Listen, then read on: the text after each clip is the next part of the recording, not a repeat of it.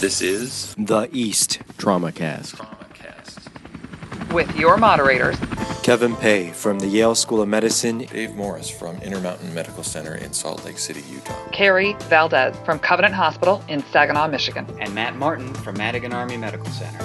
This program brought to you by the Online Education Committee, of the Eastern Association for the Surgery of Trauma, Advancing Science. fostering relationships. And building careers.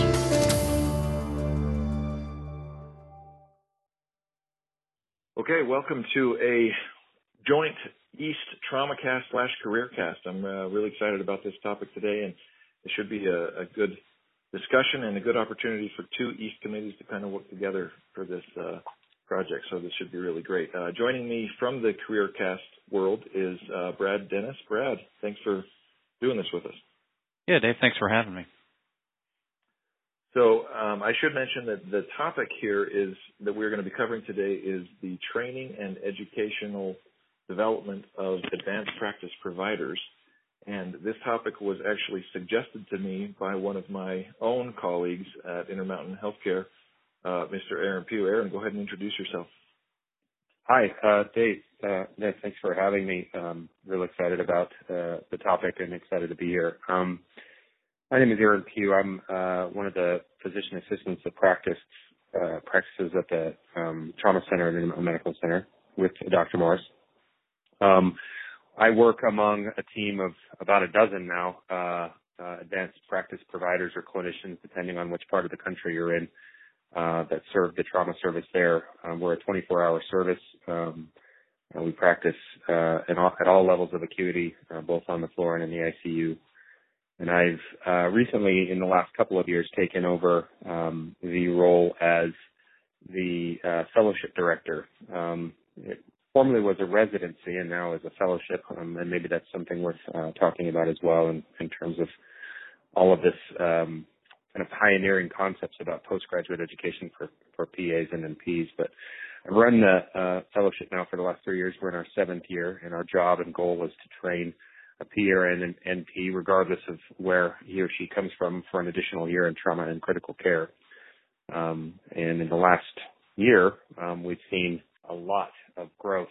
So thanks for having me. I'm excited to be here. Okay, thanks, Aaron. Also joining us is uh, Mr. John Messing. Uh, John, why don't you go ahead and introduce yourself as well?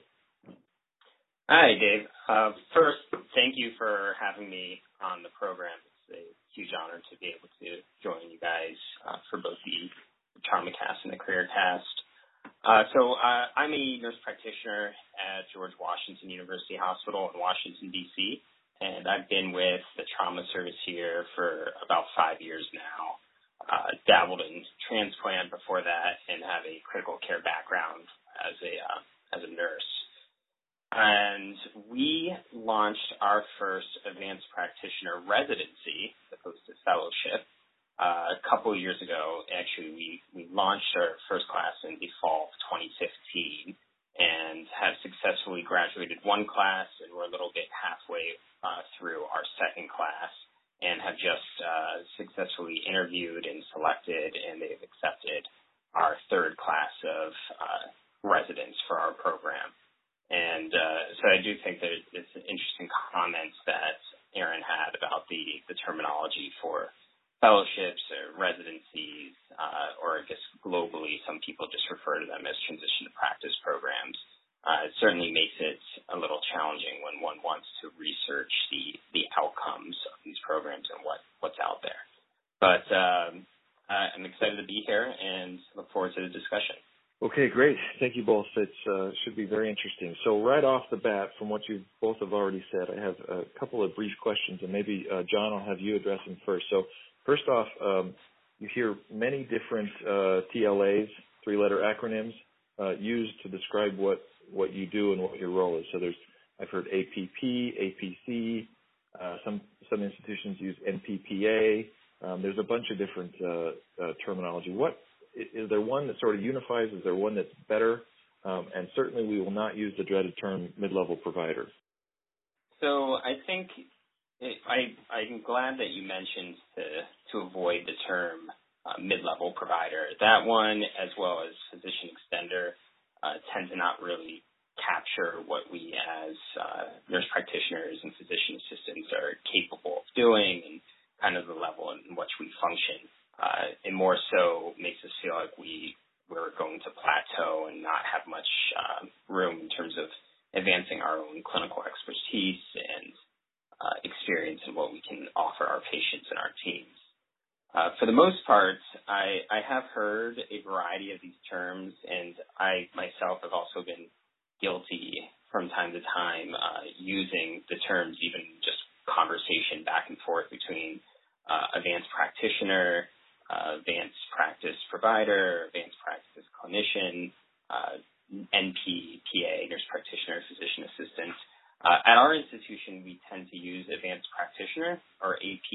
It just uh, is a little bit easier tends to roll off the, the tongue for most people in, in terms of conversation. And it also is one way of uh, educating the new to practice uh, NPs and PAs that they're not just coming into a role to be a mid-level, but they're a, they're an advanced practitioner. They're somebody that's going to be helping to educate uh, newer healthcare providers as they come out of their training programs and to be seen as a resource for patients and young physicians and surgeons in training, as well as other younger uh, PAs and NPs.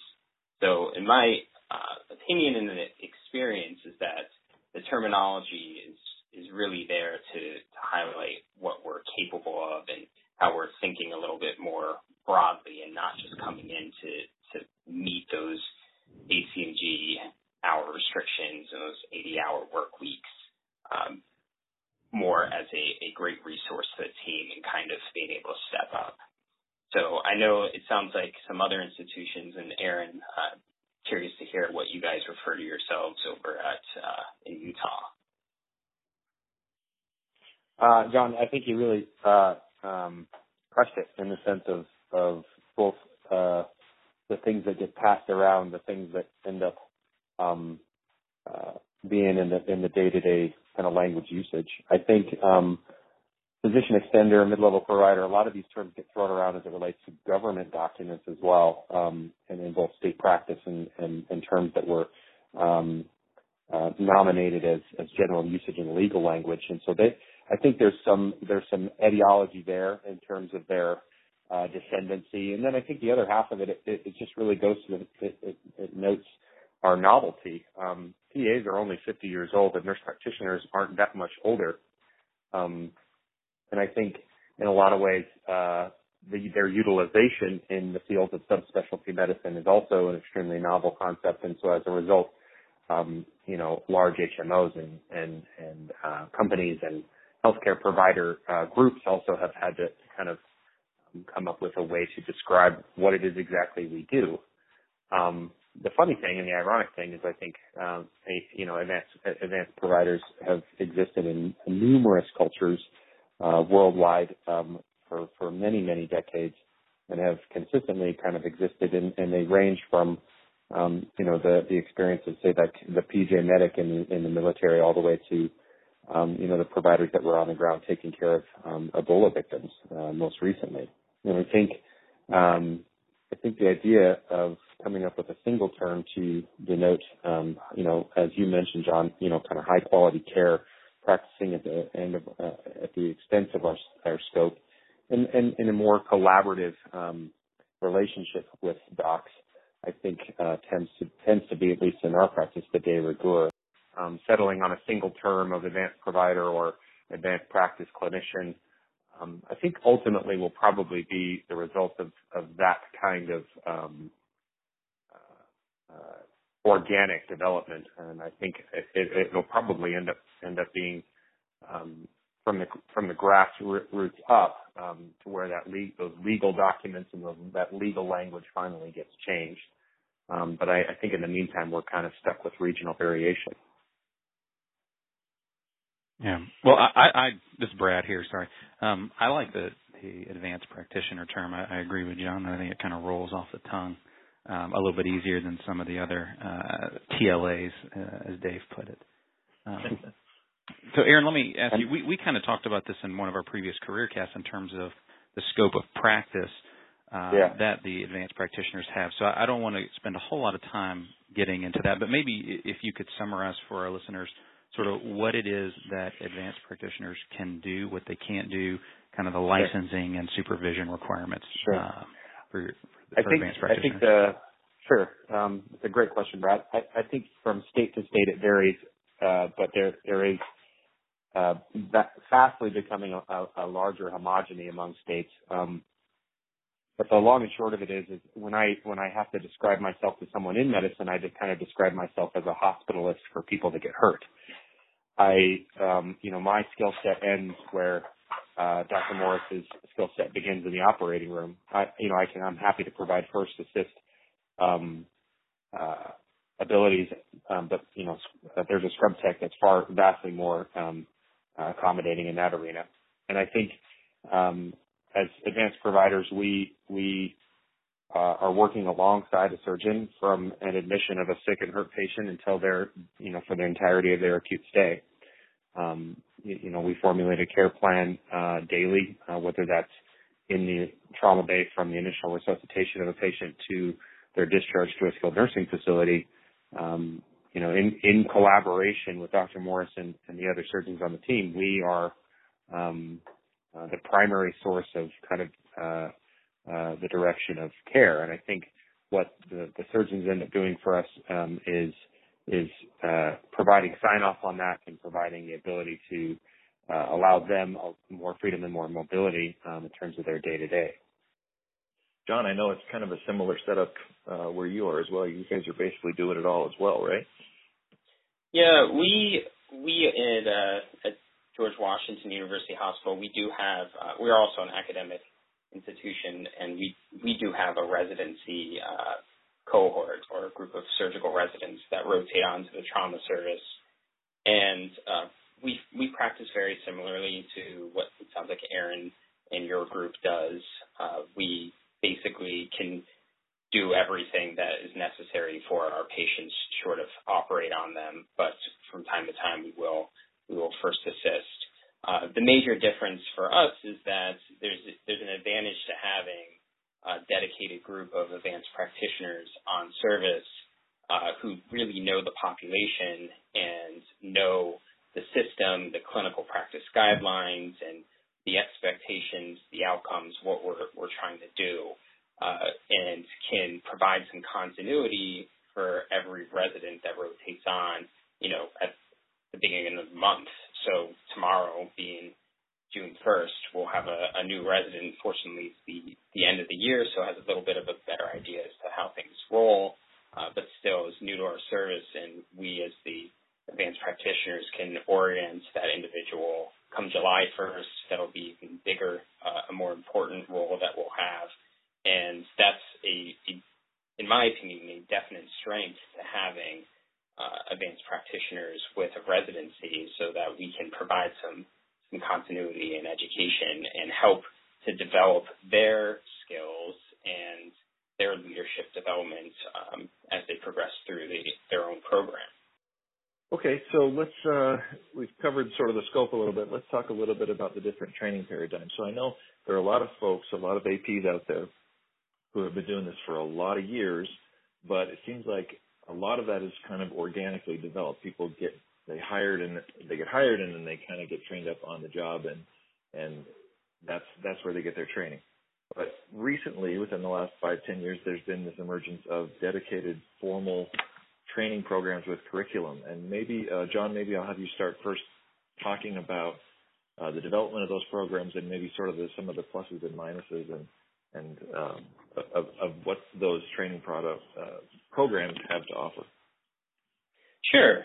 Uh, so uh, historically, the majority of training for advanced practitioners has been kind of this on-the-job training, where if you're lucky, you'll have an orientation uh, as a new graduate, especially, and if you're very lucky, there'll be some structure to that orientation with, you know, milestones and a timeline and expectations for for the that orientee.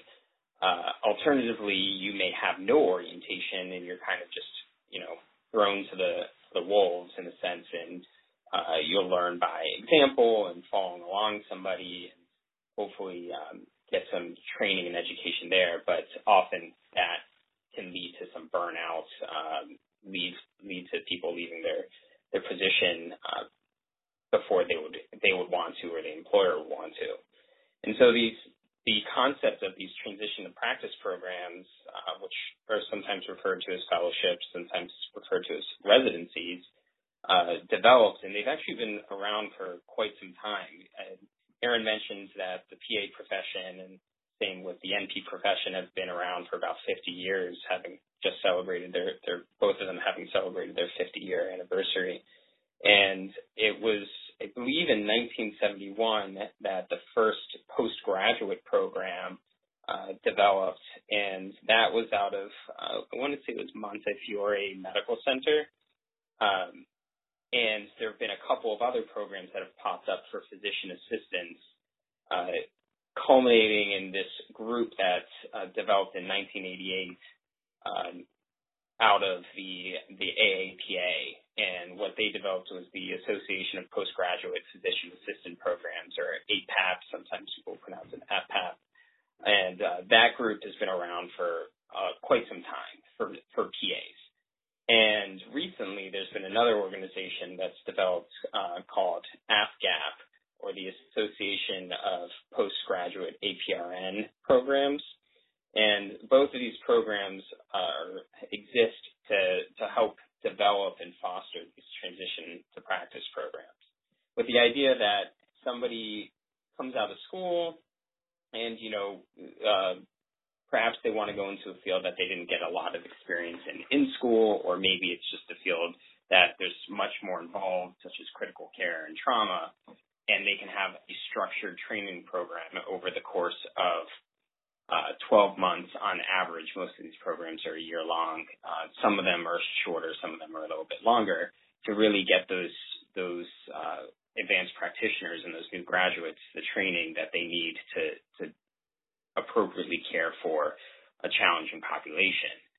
Uh, back in back in the 60s and the 70s, so many of the the physician assistants graduating from programs had extensive medical training as medics, and many nurse practitioners had you know many years of uh, extensive nursing experience before they went to NP school, and so it it wasn't that there wasn't a lot necessary to get these these individuals off the ground and running and caring for uh, caring for some very sick, challenging patient populations.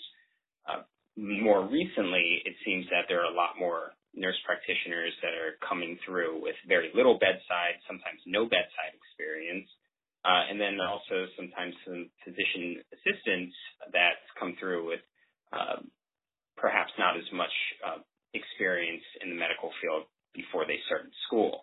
So there, there are a couple advantages to these programs just right off the bat by giving additional experience, but also uh, exposing our our residents or fellows, depending on the, the program, to more hours, uh, more didactics, more structured workshops and reading curriculums to help them prepare for this population.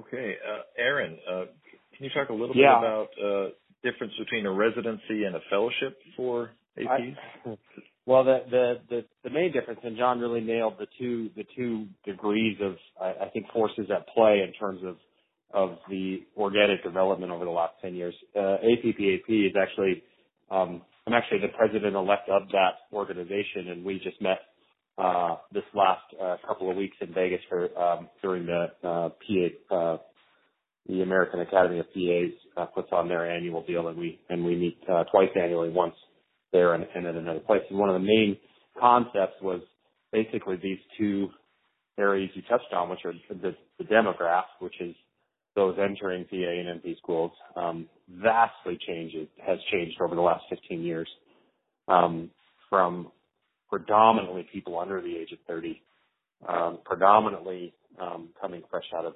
uh, of a bachelor's degree program directly into a master's program, and, and not really having that kind of real life uh, as you said, John, kind of complex uh, exposure to patients.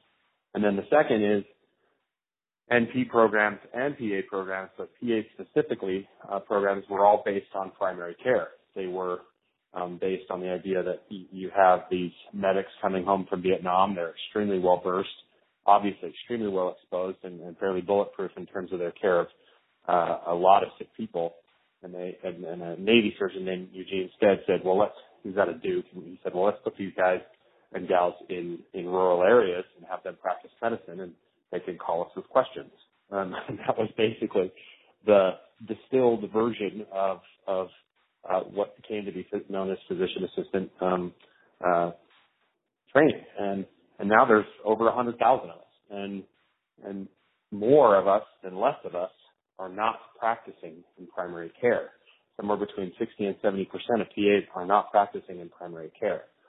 So the curriculum that's being taught in in entry level programs, as far as PA programs, isn't is no longer suffice. It's no longer covering uh, the arenas that PAs are graduating and wanting to practice in. Um, emergency medicine, orthopedics, uh, and hospital medicine tend to be the majority of where people are practicing. So I think between those things um, are, are the things that have really directed um, the creation of a lot of these postgraduate programs, and and, and the APPAP represents 60 to 70 programs now that have and they're constantly kind of coming and going, and they're and they're definitely of this kind of grassroots kind of bootstrapped. Hey, let's train people. Let's put people in a year. Let's give them a year. Um, and and but at the same time, there are some programs that are training 20 and 30 a year in 13 different subspecialties. So I think that the the, the idea of them becoming um, a more firm concept is that that boat is probably already left. I think it's probably something that's um, you're just going to end up seeing more and more of, and that has to do with those two those two things we talked about. And whether they end up they end, you know are called fellowships and, and residencies. The reason, I mean, bluntly, we we chose to change our name to a fellowship was that um, there were two or three papers written um, uh, basically the year of 14, I want to say through 15, uh, that, that stated um, that uh, attending physicians identify with the concept of a fellowship more than they do a residency in terms of the training goals we were trying to achieve, um, which was this idea. No, they're they're a great provider already. What we're trying to do is teach them and train them as it relates to this specific uh, uh, specialty of medicine. Whereas, uh, and that that falls a little bit more into into the territory of what a fellow does, say, in critical care and pulmonology. So, again, where we end up settling will probably be something that's just more written by the organic creation of a lot of these programs and the need uh, that has developed because of those two factors rather than uh, any any one term being necessarily better or or more descriptive.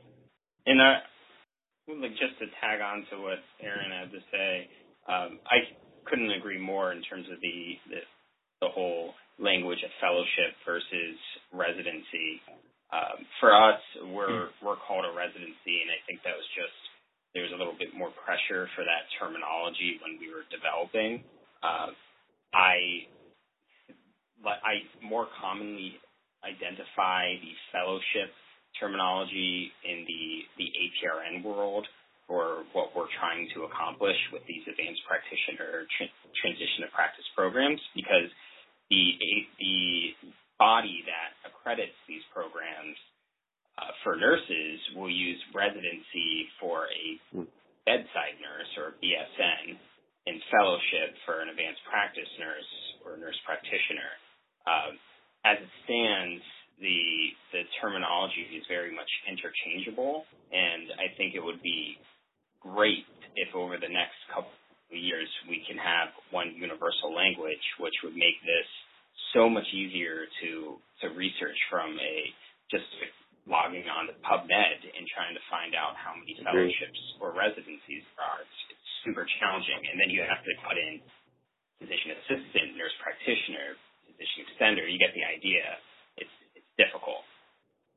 That continues to be a dilemma, and and and the and the overlay of of kind of all you know this idea that all roads lead to Rome. You know, we're all you know, NPs, PAs, you know, like this overlap and this kind of uh, exposure to practice. You know, we we one of the biggest issues continues to be one accreditation of of these postgraduate training programs, and then two this idea of how PAs and NPs kind of get to the to the jumping off point. And I think um, it, it it really it ends up being a lot of semantics, and it ends up being a little bit more of a of a case for people that are more interested in you know um, the, the politics of those two of those two specialties rather than what I think most postgraduate training programs are trying to do, which is just train you know awesome providers. And so, but I think those two things um, will will likely you know accreditation and, and this idea of the overlay of of what constitutes an advanced provider um, will continue to be a little bit of uh, sticky subjects and, and, and a little bit of mired subjects. But well, let's try to. Uh, I think those are. I think that's really interesting, kind of uh, development of the residency and fellowship, you know, names. But but getting back to the actual meat of the training um, itself, mm-hmm. maybe you could kind of tell us, um, uh, John. Why don't you start about what sort of the programs kind of look like in terms of their structure? Well, you know, how are they how are they set up? Sure. So there, uh, first there there's a variety of programs out there, as I, mentioned earlier, it's challenging to capture how many exactly exist, uh, other than those that are listed on the the APAP and APGAP websites. Uh, but from what I can see, there there are approximately 90 or so of these programs, and when it comes to trauma and critical care, we're we're down to single digits. Uh, there are only maybe half a dozen at most that I could find uh, by searching the just the internet. And so uh, many of these programs, uh, they have variable training structures, and that's one of the issues why accreditation is kind of popping up. You know, how do we want to create one one process and validate that process as being the best process and kind of, and and share it with the other programs? But uh, it's such it's so young, it's hard to to capture for us, and I, I, can speak a little bit about our program, the, the way we are structuring, structuring it is partnering heavy, heavily with our, um, our surgical residency for our physicians in training and uh, as, as, well as with the critical care uh, lecture series and the anesthesia residents and what kind of uh, material that they receive and the, the critical care fellows receive. And so we provide a structured reading curriculum to all of our advanced practitioner residents uh, that has objectives and evaluations and also has periodic uh, quizzes and provides them feedback as to what they're, um, how they're processing the information. They also participate in uh, trauma morning reports. They go to general surgery uh, grand rounds, trauma grand rounds. They participate in basic line, uh, basic science lectures. They go to all the ICU lectures. They attend a lot of these these canned courses that we uh, we've all kind of experienced, such as fundamental critical care support and advanced trauma life support, those types of courses, so that over the course of the year, they're getting this material. They're they have um, identified milestones to meet, and they're evaluated at least every 90 days to make sure that we're on track uh, with those goals. So that's that's one of the ways we do it, with the goal of giving them uh, gradual independence as they progress over the course of the year. Uh, I've seen some other programs that are a little bit longer, ours being 12 months. I, I came across one trauma and critical care program that uh, I want to say is closer to 16 to 18 months. Uh, and so there's there's certainly some variability with all of these, and uh, something to be said about the duration of the program. Because of course, if you're in a program longer, you're going to get more experience, uh, but also what kind of experience it is when you're you're on those those services and how many hours you're getting. Uh, we also mirror a lot of our our hour requirements off of uh, the physician residents and their 80 hour work week. So we want our advanced practitioner residents to be present to get experience, but it also gives them some street cred with the, our physician colleagues because they see them as being there along with them, learning and dealing with the, the challenging patients and being on call and getting that exposure. So there, there are a lot of different factors uh, through it, and I certainly could dive into it much more deeply, but that's just one uh, one part of our program, kind of how we're we're structuring it. And then they they also rotate uh, between different services, whatever complements trauma. So, um, or of course, the majority of the times with trauma and in the ICU, uh, but some other services like neurosurgery, orthopedics, uh, the acute pain service, palliative, uh, and so forth. Yeah, uh, John, I can I can completely echo that, and I think um, uh, our our curriculum and and uh, exposure is is is definitely malleable um, in the sense that you know we we go to these meetings and we sit and talk with other kind of postgraduate directors and we say, well, what do you do with your program? Well, how are you, how are you you know setting this up and how are and then as it relates to accreditation, which you mentioned, John, this idea of of kind of work hour restrictions, but at the same time you know, heavy on the on the exposure and and then heavy on the curricula, really defining what it is you're providing kind of on paper and, and via ATLS, via lunchtime lectures and shock trauma, via uh, weekly meetings with the emergency medicine residents, and then just you know um, recommending the kind of classic pantheon of, of classic trauma literature, say that the East uh, repository has, and, and things like that tend to be our written word, and then our the rest of it really is uh, um, something that's really kind of ongoing in terms of development. We know we want our fellow and or resident to be in a situation where they're experiencing at least half of the year. You know, our program is 12 months long in trauma. Um, you know, that, that has vacillated between six and eight months. And then the other time is spent doing things to really put the, the provider in a position to do well in terms of all of the other kind of, um, uh, adjunctive kinds of things. So neurosurgery, orthopedics, uh, even airway, you know, we, we do a lot of real-time reading of, of radiology, so they spend a week with a radiologist. Um, and then, you know, and then also kind of on the receiving end of some things too, in the sense of interventional radiology, um, and then also spending a month in the medicine side of things in pulmonary and critical care in our shock trauma. But having said that, there's no real kind of hard and fast um, uh, best way to do this, and it and it and it, it, it feels a little bit like um, uh, kind of like garage science, you know, where you're you're really kind of tinkering with what uh, the best delivery of that uh, curriculum should be. And I think it, it really speaks to the idea that it is still a little bit of the wild west in a lot of ways. There there was some there was some there and there still is there is some major push to get uh, these programs in a situation where they can be accredited by an independent body. What has not happened is, is consensus on exactly what that means. And so as a result, programs, and there are guidelines, the, the, the ARC-PA and APGAP have both put out very reasonably um, uh, follow along and very um, uh, should be kind of expected type guidelines in terms of curricula and keeping uh, residents and fellows safe. What they can't decide on is, you know, an ENT fellowship is very different than say a, a dermatology fellowship. And so just like in, in, you know, and on the MD side of things, there's nobody saying that what is the blueprint for me, for each of these specialties to be taught. And so we're left to kind of um, put together a curricula that would most likely match something that trauma and critical care docs train for in their fellowships. And I think that's probably the ultimate goal, and and it, and it, it is already starting to lead to even more kind of organic questions about what fellowships mean for for advanced providers. Okay, so I have a let me let me play devil's advocate here for a second. If I'm um, I'm going to look to uh, hire uh, an AP into my trauma system,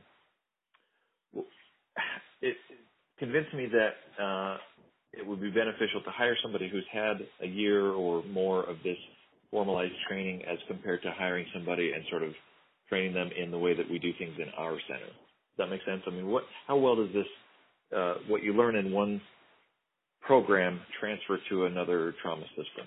Uh, John, maybe you can address that first. Sure. Uh, so I also I, I don't I don't think it's just the fact that one of these graduates has completed a program in and of itself that is valuable, and I do think that is valuable. There's tremendous value there, but it's at this point in time, these programs they're they're voluntary, they're self-selecting. You're only getting the the candidates for these programs, the, the applicants for these programs. They see the value in additional lear- uh, learning. They see the value in those extra hours, working 80 hours a, a week, getting experience on all these other services that are going to complement what they're passionate about. So these these graduates at this point in time in 2017, they uh, are of a much stronger caliber than some of those that don't do the program just because of the personalities that are, are seeking them.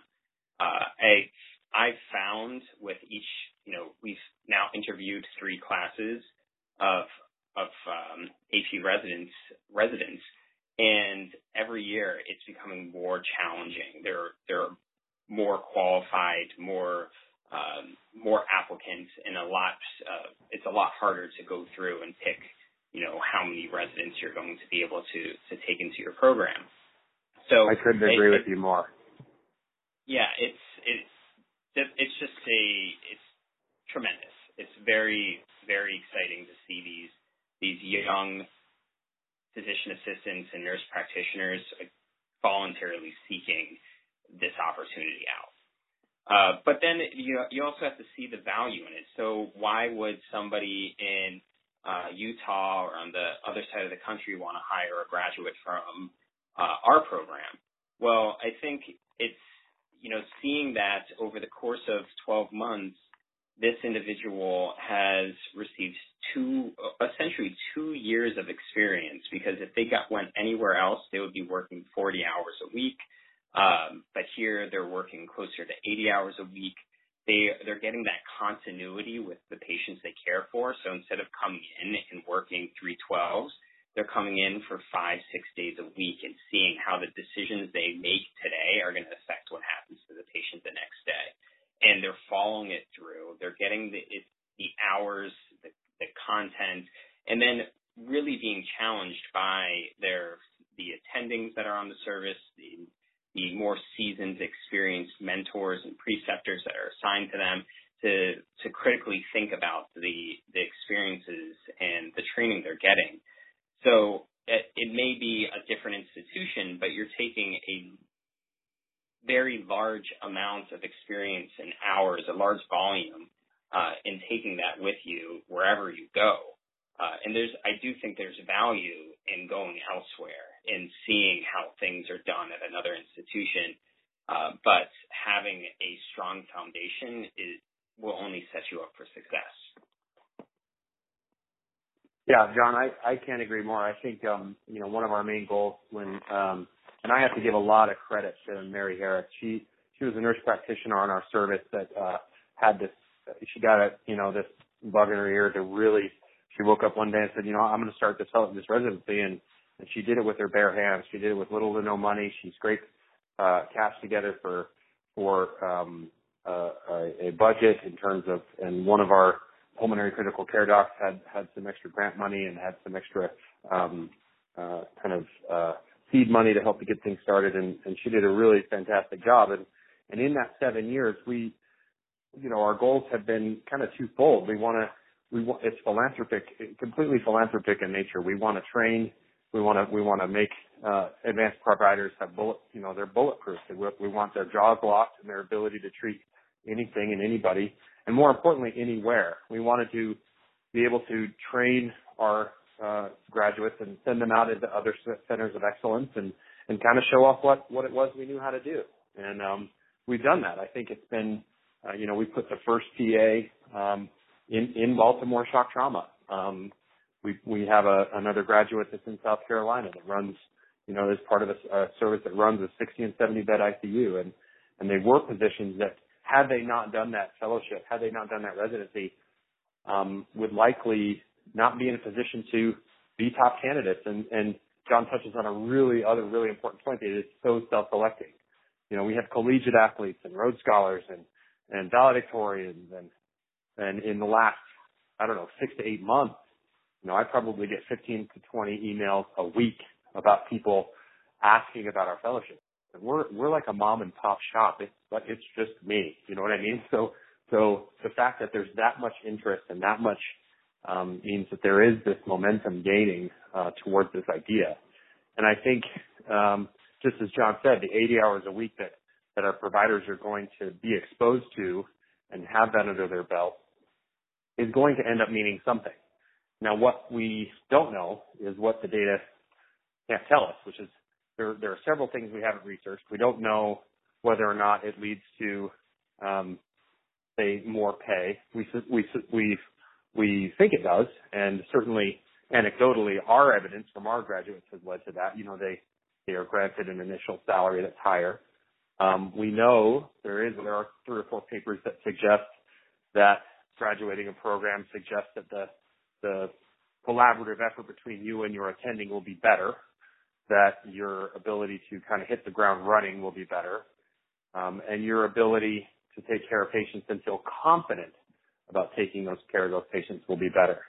What we don't know is we don't have any of those primary outcome things. We don't have length of stay. We don't have, you know, health of our patients. We don't have 30 and 60 and 90 day mortality as it relates to training this type of, you know, this type of training in this type of situation.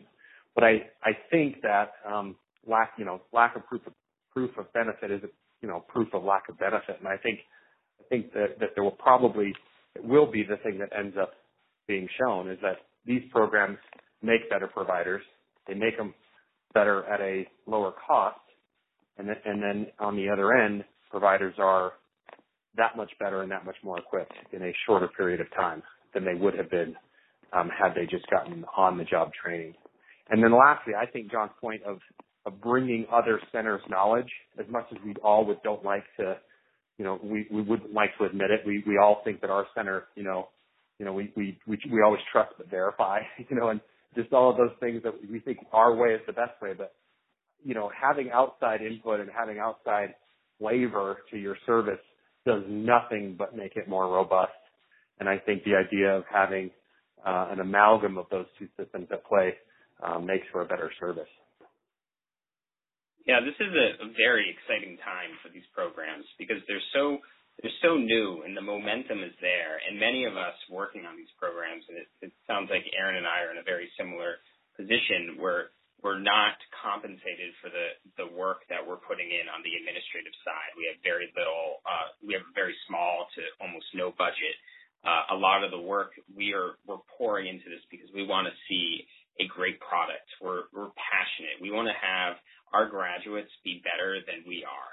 And not only is that uh, evident for our applicants and for people around the country hearing about these programs and seeing the value, but there are other pro- uh, hospitals that may not have a program, may not have a, a fellowship or a residency, but they they they appreciate what is coming out of them. And so I don't I don't know if you have that experience, Aaron, but I'm now starting to get emails from other institutions saying, "Hey, we see that you have a a residency program we would love to hire some of your advanced practitioner residents. Would you mind uh, sharing our information with them?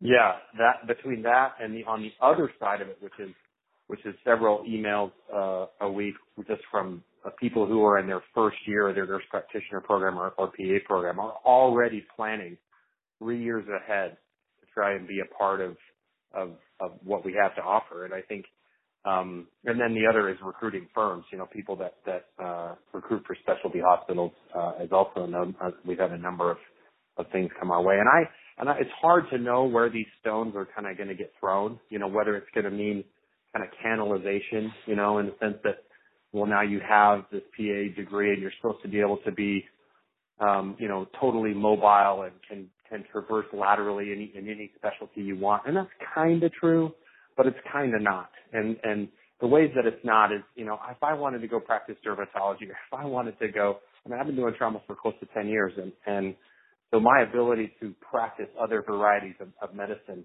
is going to be limited. I mean, I'm I'm pretty versatile. It's trauma and critical care, but at the same time, you know, if I wanted to jump right into, you know, cardiothoracic surgery, if I wanted to jump, like it's just not.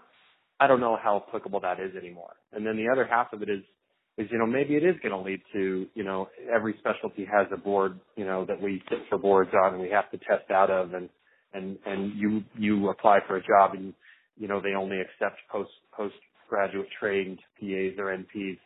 I don't know if that's the future, but I think, um, I don't know how bad that is. I don't know how wrong that is to expect. I don't know how, um, if, if that truly is a, a, an ultimately a downside. I think, ultimately it only makes for um, kind of more certain, more certainty kind of among our um, uh, our species, you know, our, our ability to practice. And so I think I think ultimately, while we don't know where it's going to go, I think at the same time it, it leads to uh, a lot of potential for nothing but better care ultimately.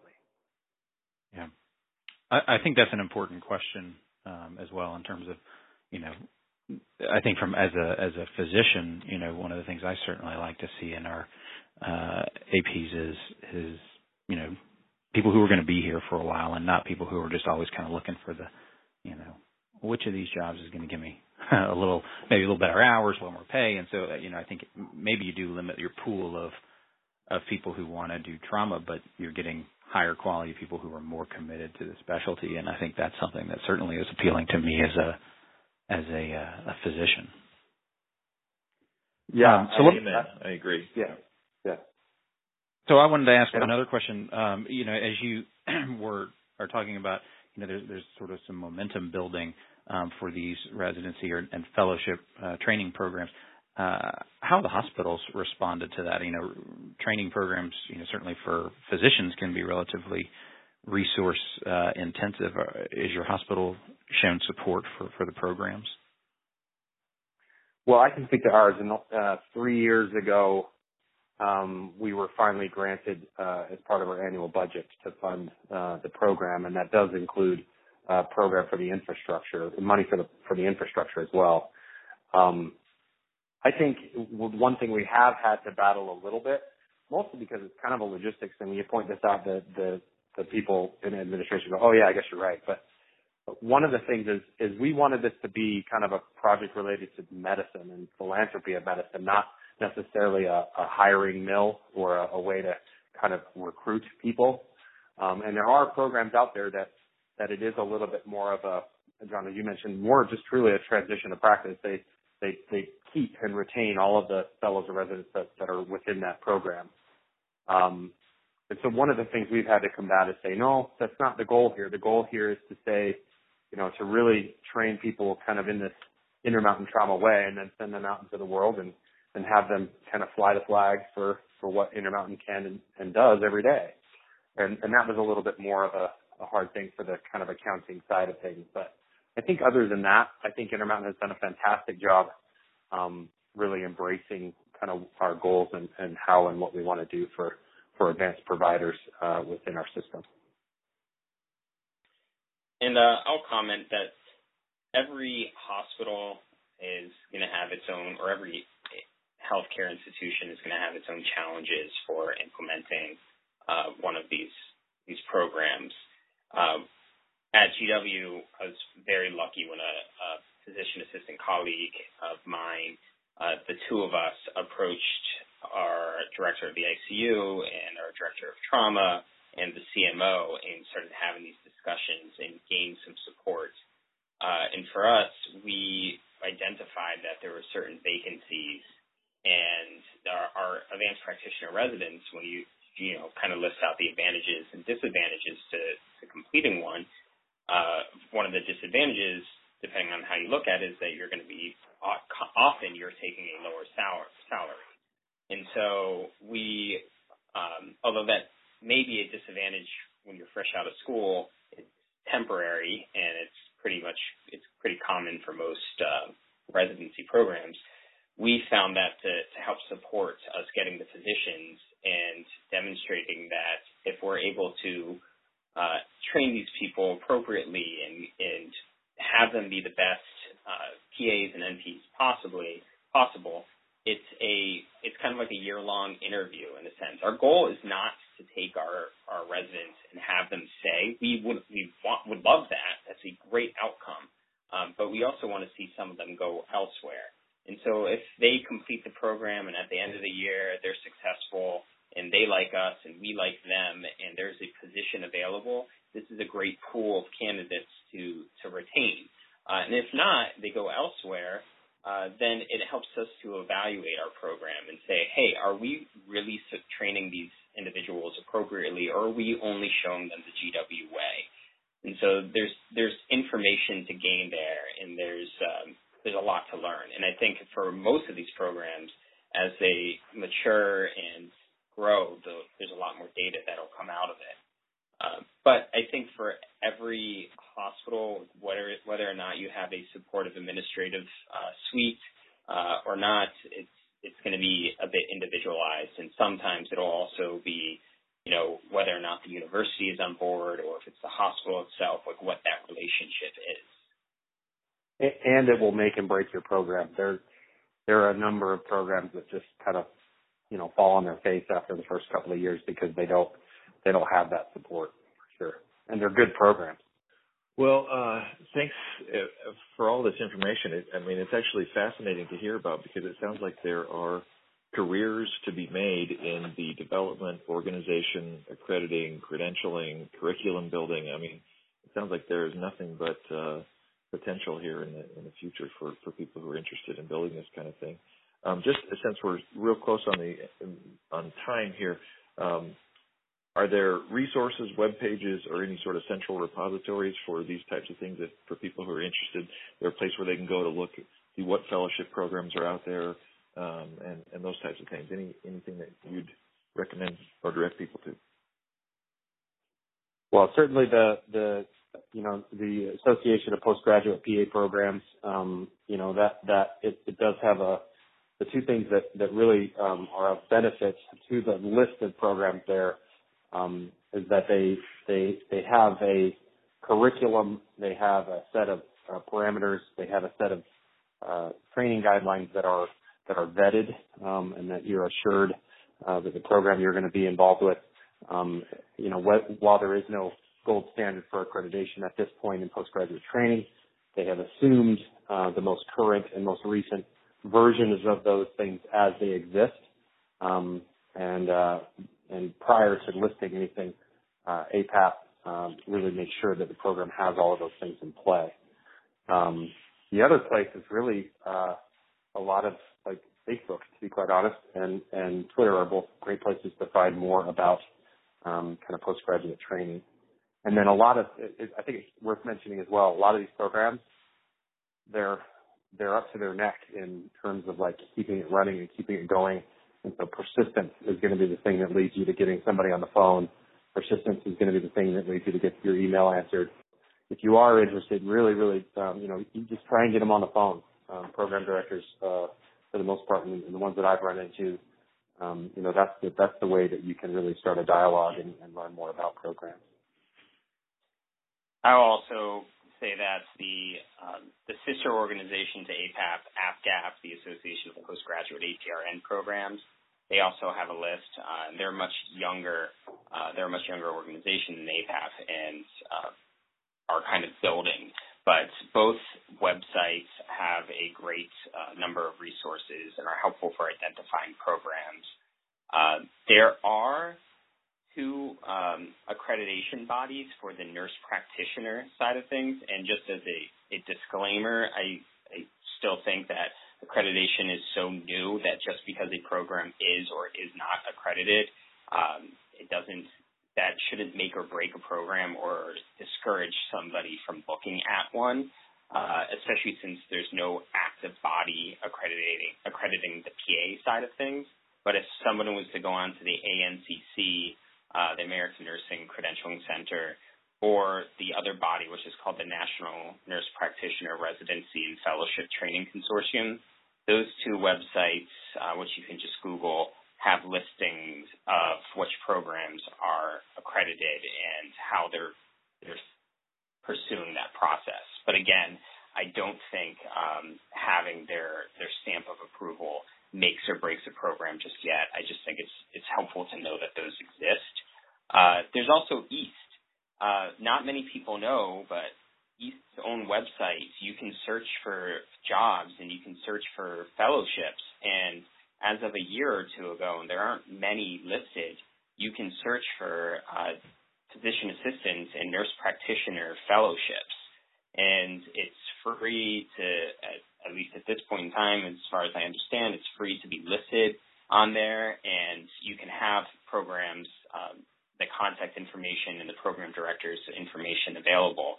So I think looking into the to East uh, what's listed there. And, you know, sometime in the future, I think it would be wonderful if uh, East would, you know, put together a recommended list of uh, of programs for trauma, emergency general surgery, and critical care, and how to access them. And then finally, just to say what Aaron's uh, mentioned about the program directors, absolutely reach out to them. And it's it's a red flag if you send an email and you don't get a response, or if there's a phone number and you don't get a response in a matter of uh, a respectable matter of time. Uh, because the most part, all of us were, were passionate about these programs. We want them to be successful, and we want to, to help support those uh, who are debating whether or not this is right for them. Well, John and Aaron, I just uh, want to thank you guys for taking the time to talk to us about um, training programs uh, and uh, fellowships uh, for advanced practitioners in trauma. Um, and we uh, we again appreciate you you being on the show with us today. No, thank you. It's been a it's been a real honor to be here and talk with you guys. Thanks so much. Thank you. It's it's been my it's been a complete pleasure. I'm grateful to be included. All right, and we'll post links uh, to the websites that you mentioned as well, along with the episodes. So if you're listening and you want to go find more, we will have links on the East webpage for these things. Thank you both. And that wraps up another edition of TraumaCast, brought to you by the East Online Education section of the Eastern Association for the Surgery of Trauma. You can check out all the great educational and career development resources available on the East website at www.east.org. And make sure you subscribe to the TraumaCast series so you don't miss any of our exciting upcoming programs and interviews. So, if you're searching for cutting edge science and research, professional education, networking and building relationships, and career development, remember that all you need to do is look to the east.